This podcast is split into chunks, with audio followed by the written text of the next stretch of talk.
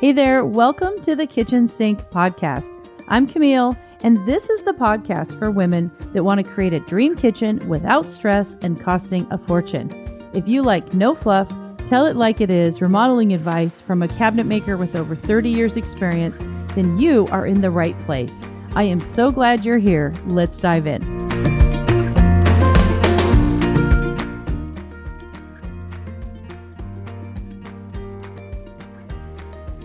Good morning, everybody, and thanks for joining me for another episode. This is going to be a super fun week. This is countertop week, and so I'm going to be talking kind of like countertop countertop expose, pretty much everything and anything that you can think of that I can think of to jam pack into the next week of everything I know about countertops. So um, I'm going to kind of, in this episode, I'm going to give you a rough overview of all the things I'm going to be talking about in the upcoming episodes this whole week. There's going to be a, a combination of five core episodes and then two bonus episodes. So there's going to be a lot of information coming at you, and I'm really hoping that it's going to be helpful. So maybe you're right in the middle of thinking about doing a countertop, um, an upgrade, or maybe you're at that part of the planning process where you're trying to figure out the materials Maybe you're just about to start looking at slabs. You could be, maybe you're just planning a job for months from now. You could be in any of those situations. I think this is going to be a very helpful series of episodes. And um, so some of you might be thinking, well, why is a countertop even that exp- that important, right? I mean, obviously, it's from a design standpoint, it's really beautiful. It's like I mean, it's almost outside of cabinetry. It's like my favorite part of my kitchen, to be honest. It's you know, it's the thing you're touching every day. You're you're cooking on it, you're cutting on it, you're cleaning it. Um, it's a huge amount of square footage, so color wise, style wise, it affects so much about what you see in the kitchen. So for me, like there's that design part, but then there's just the actual true functionality of why it's so important. And then the third element is just like cost, right? The reality is that countertops can be expensive. So you really want to know what you're getting and really try to get the biggest bang for your buck, right? I will tell you that prices have gone up again, like everything else in the entire world uh, post pandemic, and everything inside of counter uh, everything inside of the construction industry has as well. So I'm kind of like a little bit hesitant because I you know, it's just unfortunate that the cost of everything is so expensive now. Um, but that's still the reality. Like, if you're going to do a remodel, you have to sort of face the reality of what these numbers are. So, I really wish these numbers were lower. I wish they were like they were three years ago. Um, but the reality is, this is what we're dealing with. And I do not think they're going back down. I know everybody's sort of waiting on their remodels, thinking the prices are going to go back down. But um, all the conversations with every single vendor that I've ever had, pretty much, that's not going to happen. And so this is the new normal, right? So we just have to plan for it and budget for it. So, what we're going to talk about, okay, it's going to be super fun. Uh, I hope you're ready. I hope you're buckled in because I'm about to unleash everything I know over the last 30 years about countertops, which I absolutely love. Uh, countertops was actually, I learned countertops before cabinetry. And not everybody really, you know, knows that about me, but I actually been doing countertops longer than cabinets. And it was the first thing that I really fell in love with in the union, in the in the carpenters union. And it was due to this one boss that I had that really took a shine to me. He really mentored me. He really helped me a lot.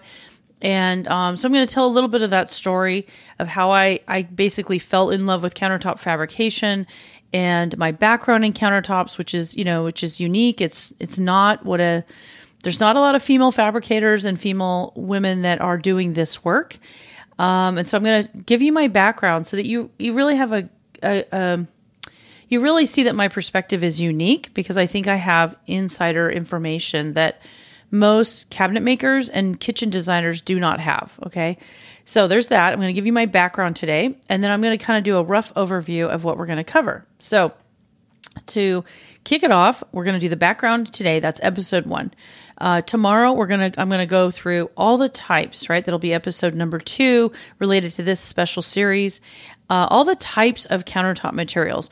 Now, I'm not going to include. I'll talk briefly about like butcher block and c- concrete um, uh, what would be another one? Like sort of these specialty countertops. I'm going to briefly cover them, but mostly I'm going to be talking about stone types of countertops, right? The realistic types of countertops granite, engineered stone, marble, porcelain, onyx, uh, specialty versions of quartz, uh, quartzite, and corian. So there's like seven to eight types of materials in there, but they're still roughly around stones outside of corian.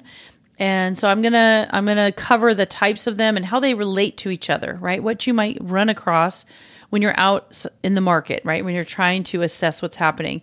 And I know for myself, with it, from experience with my clients, that there's a lot of confusion between just the types of countertops. So just understanding the difference between engineered stone and quartz. Is there a difference, right? The difference between quartz and porcelain. Just that, so that when you're out shopping, you can kind of decipher based on the words that you're seeing, right? The types, you can start to understand and refer back to these episodes like, okay, that's what Camille was talking about. So I'm going to go over the types, which I think will be very, very helpful. And then in the third episode of this series, I'm going to explain in depth a few things. So uh, buckle your seats because it's going to be a lot of stuff. And, you know, don't be surprised if you have to kind of like listen to it and then re listen to it a couple of times because I'm going to cover a lot of stuff in that third episode. So, specifically, I'm going to talk about um, the edges, like lamination. What's the difference between non laminated and laminated? And what is lamination, right? That's the actual edge. How do we make the edge? What's important about the edge? I'm going to talk about field seams. Field seams are where you join two pieces together, and it's like the most critical part of a countertop. So, what to look for, how to know if the person's doing their job well, um, and specifically how to look before you hire somebody. So, field seams, I'm going to talk about matching slabs, right? Um, uh, so that you have a lot of symmetry and color matching. I'm going to talk about uh, mismatching patterns and how to make sure that the person knows how to match the pattern if you end up with a pattern inside the slab. I'm going to talk about, you know, different types of edges, bullnose, miter, OG, uh, all different kinds of edges and what they look like, what the shape is, and why you might use them in different uh, different locations. I'm going to talk about backsplash. I'm going to talk about the difference in sizes, difference in thickness between 2cm and 3cm. I'm going to talk about sink cutouts, cooktop cutouts, island sizes. Um, just a whole bunch of things is going to be inside of ep- episode three. So a lot is going to be inside of that. Uh, then I'm going to talk about how to calculate the cost of a countertop. So I'm going to run you through a few scenarios so that you can actually calculate yourself uh, ahead of time. I never want someone to actually rely 100% on the uh, fabricator or installer.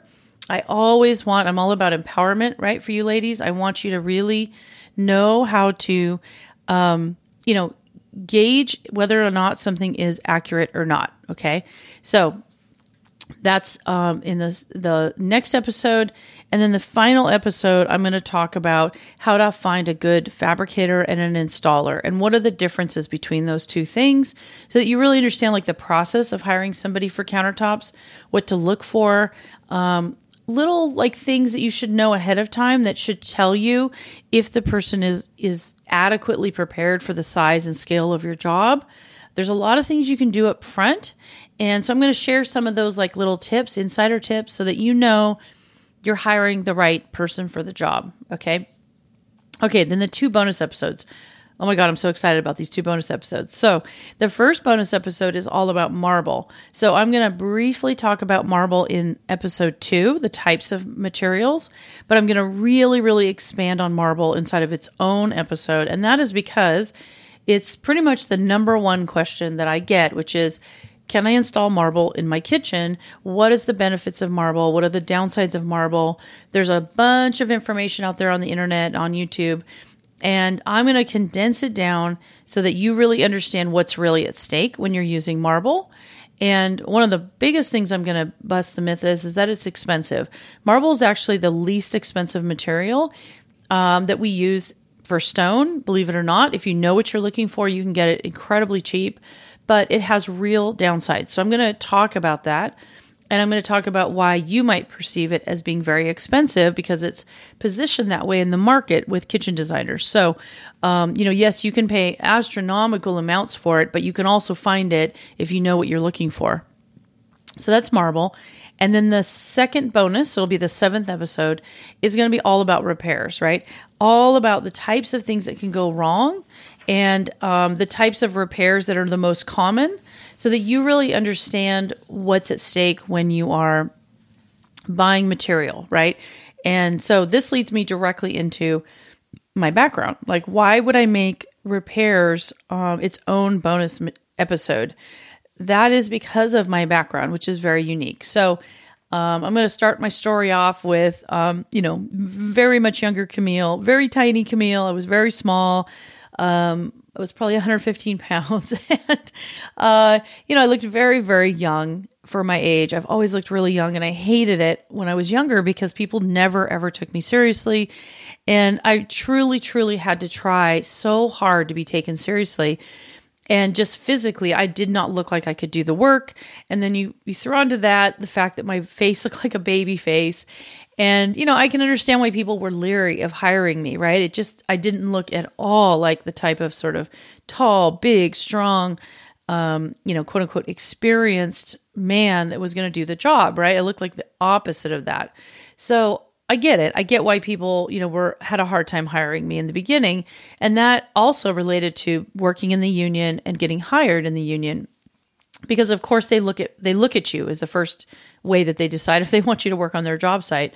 So I was lucky enough to um, in the union get assigned to a company who did a lot of upscale hotels in San Francisco. It was one of the first things that I did, and they um, um, I can still remember the name, Dundee Construction, and the owner of the company was a real craftsman. I mean, he, we did cabinetry and countertops, and he was a real craftsman. He was a real stickler for doing things correctly. He took his time. He didn't rush things, and he was a fantastic teacher. And he he took me under his wing. He saw that I was, you know, really really excited about it and wanted to learn. And so he was the first person to really expose me to countertops and how they get made, how they get installed. So I spent a lot of time with him learning um, you know, the basics of it, how to install it. So we started with installation. So I learned how to be a really great installer. So someone else would make the countertops for us. They would show up on the job site, and then it was our job to kind of like make it work, right? So if they didn't fabricate them quite well, uh, well enough, we had to somehow make it look great. If they were um, if there was too much material and they hadn't done their template well and the countertops were actually too big for the space, we had to learn how to trim and adjust to make it fit. Like there was all these things that we learned how to do. So that started like my understanding of wow, there's like a lot of things you can do to fix something in the field, right? A so called repair. So I actually learned doing repairs first. I saw when someone didn't do a job well, I saw how my boss fix that. And I was like amazed, right? I was like, oh my God, I can't believe that just happened. And now there's this beautiful countertop installed. So that was sort of my first like fall in love moment of like seeing what you can do in an hour to fix something. And so my my experience just kept progressing from there. He showed me all his tips and tricks of things that you can do in the field to fix someone else's mistake that was done in the shop. And we started with Corian. So one of the materials I'm going to go over tomorrow is Corian, which is a very high end, high end pressure, um, high end, incredibly dense plastic. So it's a poly- polyester.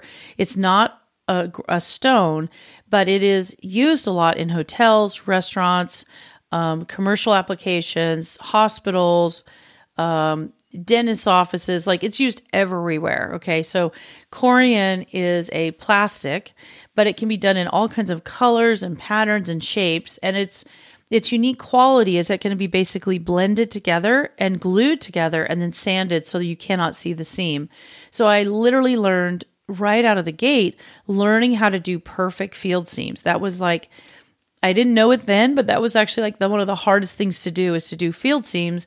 And he started me, my boss started me learning how to do perfect field seams that were absolutely invisible to the eye and so that was my first indication of like really high quality, right? I started literally at the top. And I learned over the years that very few people actually know how to do it at that level. I did not know at a time at that time what a gift that was, but um, so I learned doing field seams right out of the gate and then we also did a lot of repairs because he did um, hotels and restaurants and hospitals and you know a lot of commercial work. There was a lot of damage that was done right by customers. So we would go in and do a repair and make it look literally perfect. And so I learned a lot about all the different types of brands by how they responded to how we did repairs, whether or not we could actually do a repair that looked absolutely perfect. Like you could not tell there was a chip or a crack there. So I learned the standard of the fact that, you know, different brands respond differently and not of them not all of them are literally the same. And so some brands were really easy to work with. The repairs were really easy to do. Some brands were almost impossible. We did the best we could, but you could still kind of tell that we did a repair. So that was also like a good indicator for me of like, oh wow, there's a big range in products and um, so I started kind of keeping track of that. So I did that for a, quite a few years and I learned pretty much everything I could learn from an installation standpoint. And this coincided with me leaving the union and starting my own company. But the big piece of that puzzle was that I didn't actually know the fabrication. I knew a lot about it, sort of, in the field, but I'd never actually taken a slab from scratch, like a huge, you know, huge slab, right? Seven feet tall, nine feet long, and actually figured out how to make that into a finished countertop. Okay. So there was a big missing piece that I wanted to know. So the last like step that I did before I started my own company was to become a certified fabricator. And that was like one of the most important things that I ever did for my own company because it gave me such an edge on on everything to do with kitchen remodeling, to be honest, because there's a real, um, you know, there's kind of like a good old boys club when it comes to countertops. There are so few women that do fabrication um, and countertop work that it's obviously a very critical part of the kitchen remodeling process, right? Even if you install cabinetry, if you don't know how to put how to build and make and install the countertops, which then leads to hooking up the sink, and the water and putting all your appliances in, you are absolutely dependent on another company to do that. And because so many things can go wrong with a countertop, a lot is up for like you may do a beautiful job on your cabinetry, but if you hire a vendor and they don't do a good job on your counters, you've kind of messed up the entire job, right? There's like no going back from that. So I knew, I recognized that it was a really important step for me personally that if I really wanted to control everything about that kitchen remodel, the most important thing I could learn next was um, countertop fabrication. So I walked into a local company. I'm still, I believe, the only female fabricator they've ever had there. It was a huge fabrication company here in California. And it was 100% men there. And and actually almost 80% Hispanic men and uh, maybe 20% men, white men. So it was very much a cultural difference to walk in there. And again, I was really small and I looked really young, so I did not fit the type. And so I walked in there one day and I just kind of bluffed my way into a job. I did know a lot about countertops because of all the work I'd done in the union. So, you know, I knew the lingo, I knew the terminology, I definitely knew what I was doing as an installer. And I bluffed my way into a trial period to work as an installer on one of their trucks. So I did that and I was able to really, you know, prove that I could do the work and it was you know really really physical. We did an install almost every single day. So five days a week we were installing a new kitchen. Um, i eventually you know worked we were the vendor for Lowe's so we installed Lowe's jobs too. So i saw a huge range of countertops gone gone well countertops gone poorly. Um, great job setup horrible job setup. Good choice of material bad choice of material rushed versus taking your time um, I also got to see a, hundreds of other installers and how they did their work. And there was a huge range of really poor, crappy jobs to really well done. So I, I got a ton of experience in a very short amount of time. And eventually I convinced them to run my own crew. So then I then I moved up to what they call basically like piecemeal. So you only get paid, you do not get paid per hour. You only get paid by every job that you install, which means you have to be incredibly efficient and good at your job. You can have minimal returns. Uh, you never go back to the job you did before. It's a, literally a one day install. And so you're spending half of your time fabricating. So you're kind of like a little business within a bigger business. You get sent a job, you go out to the job, you template the job, which I'm going to talk about what a template is. It's where we basically figure out the shape of the new countertop. You meet with the customer and you get all the details and then you go back to the shop and you, your material's already there. You get your material on your table and you start cutting it up, you start fabricating it. And um, so you're controlling the whole fabrication process, which is a very much a hand jo- hand um, work job. There's a lot of we use some tools, but it's very very much labor intensive. So you're fabricating, and then you're also installing. So it's it's a real like pressure cooker of can you fabricate you know for two hours in the morning and then load your truck with a different job and then go out and install that job that day all in the same day, right? And so it is incredibly physical and tough, but if you can do it well, you make a lot of money because you get paid for every job you finish and you get an incredible amount of experience because you're literally in control of the whole process. So that's what I did. And so I did that as well. I ran my own crew, I installed my own jobs. And so I was a lead fabricator installer. And that truly gave me the like last piece that I needed before I started my own company. So because I did that that way, I had access to again a lot of repair work, right? I became really good at doing repairs for other installers. So when they couldn't figure something out, um, I would go and be the person that would repair their job, whether that was a cracked field seam or a chip on an edge or something was mismatched or they didn't install the backsplash correctly or or something, right? So I, I again, the repairs are such an important part because it lets you see how materials actually react, not what a kitchen designer is going to tell you. Like, oh, yeah, this porcelain is gorgeous and it's this color and this pattern, it's going to look great. I don't I don't know it from that standpoint. Of course I can design the color, but I know I know it from the standpoint of I know how porcelain is made in the shop. I know how long it actually takes to fabricate a certain size countertop. I know whether that person's being overcharged or not. I know whether those field seams were glued correctly. I know whether there's going to be chips in the future based on how the customer is going to use their material.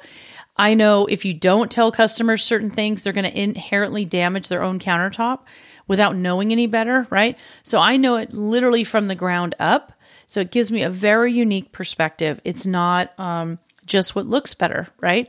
So I'm hoping that this is going to help you guys see that my perspective um, is a deeper look at countertops and um, and obviously I'm always very straightforward with you guys. So I'm going to tell you what I think about each of them, and um, I'll tell you right now there is no such thing as a perfect countertop material. Uh, that's one of the biggest misnomers outside of the fact that everybody thinks grit marble is really expensive. Uh, there is no perfect countertop material. Every single countertop material can be damaged. There is just ranges of things and understanding inherently what each material is better for. And then learning as a customer, I'm going to tell you the best ways to never damage your countertop, like what to look out for. And just like if you bought a brand new, gorgeous, you know, $100,000 Lexus, right? You're not going to just assume that that Lexus is somehow impervious to damage like that it's somehow stronger than a than a Pinto. A Pinto is an old car, if nobody knows what that is. Like an old Pinto, just a cheap thousand dollar car, right? Just because you paid more for the Lexus does not mean that you cannot dent or scratch the surface. So, you know, some I know that people think that countertops are literally impervious, that they could just find the most perfect, strongest, hardest one. And I'm going to give you some statistics on how to know like the differences between them and and there is some definitely some ranges in density for sure. But I will also tell you that if you take a cast iron pan to any countertop material, I don't care what stone it is, you can chip that. Okay. So you need to still understand the, the um, limitations of a countertop. Um, all right. So that is my background. So I, you know, basically became a lead fabricator there and ran my own crew and I did that up until I decided that I wanted to start my own kitchen remodeling business. And when I started my own company, I kind of had that little tiny last piece, which is I was now able to purchase uh, slabs raw myself. So I was able to purchase them at a wholesale discount. And then I was really able to control the stone coming into my shop. I could really see the differences in price. I could see what was marked up. I could see that was, um, you know, I could see where customers were really being taken advantage of. And um, if you think that doesn't happen in the industry, it absolutely does. So I'm going to talk a lot about the range of pricing and how the industry kind of works. And um, so that's my background. Obviously, I went on and for, you know, over two decades did thousands and thousands of countertops in my own company, bought the stone raw, um, played with lots of different brands, um, fabricated a lot of different kinds of things from you know kitchens to showers to things where the materials glued to the ceiling um, large kitchens small kitchens huge islands little islands um, materials that matched and looked like a butterfly wing like real true book matching um, really exotic stones basic stones uh, a range of materials, right? I have worked with myself fabricating from ground up and installing. So I truly know, and even doing my own repairs when a customer did not listen to me and still damaged their countertop, right? I still did my own repairs. So I really know it from the inside out, and I'm hoping that's going to help you guys a lot. It might be a little bit too much information, but just remember you can always come back and just, you know, refer to some of these different episodes when you need it. And um, just for a little bit of frame of reference, we do still sell slabs around the country. So you can purchase slabs wholesale through us. We no longer fabricate, obviously, because we're not near you, but you can get your slabs through us and we can get them sent to a fabricator in your area. We can also help you filter and find a fabricator in your area that we think kind of meets the requirements that we, we feel makes a good fabricator and installer. So that's another reason why I'm talking about countertops because we have a lot of people buy them through us inside of our uh, Kitchen Remodel Rockstar program. Um, okay, I think that's good enough for uh, you know for this episode. So tomorrow's episode, I'm going to dive deep into the different types of stone and the ranges within them. I'm also going to talk about like the density number, so you actually know which is which is technically harder than the other and I'm going to talk a little bit about things being porous or non porous, whether you need to seal them or not seal them, heat resistant or not heat resistant, chip or scratch resistant or not, um, sinks and cooktops, like attaching sinks undermounted and cooktops, cutting out the holes for them. What else? Um, those all relate to the different types because I use sometimes different materials depending on what you're doing for your sink. All right, guys. So thanks so much for listening, and I will see you uh, tomorrow for the next episode in Countertop Week. Great kitchen design and incredible functionality should not cost an arm and a leg. That's why I created Kitchen Remodel Rockstar, a membership group exclusive for women that's affordable, honest, and direct.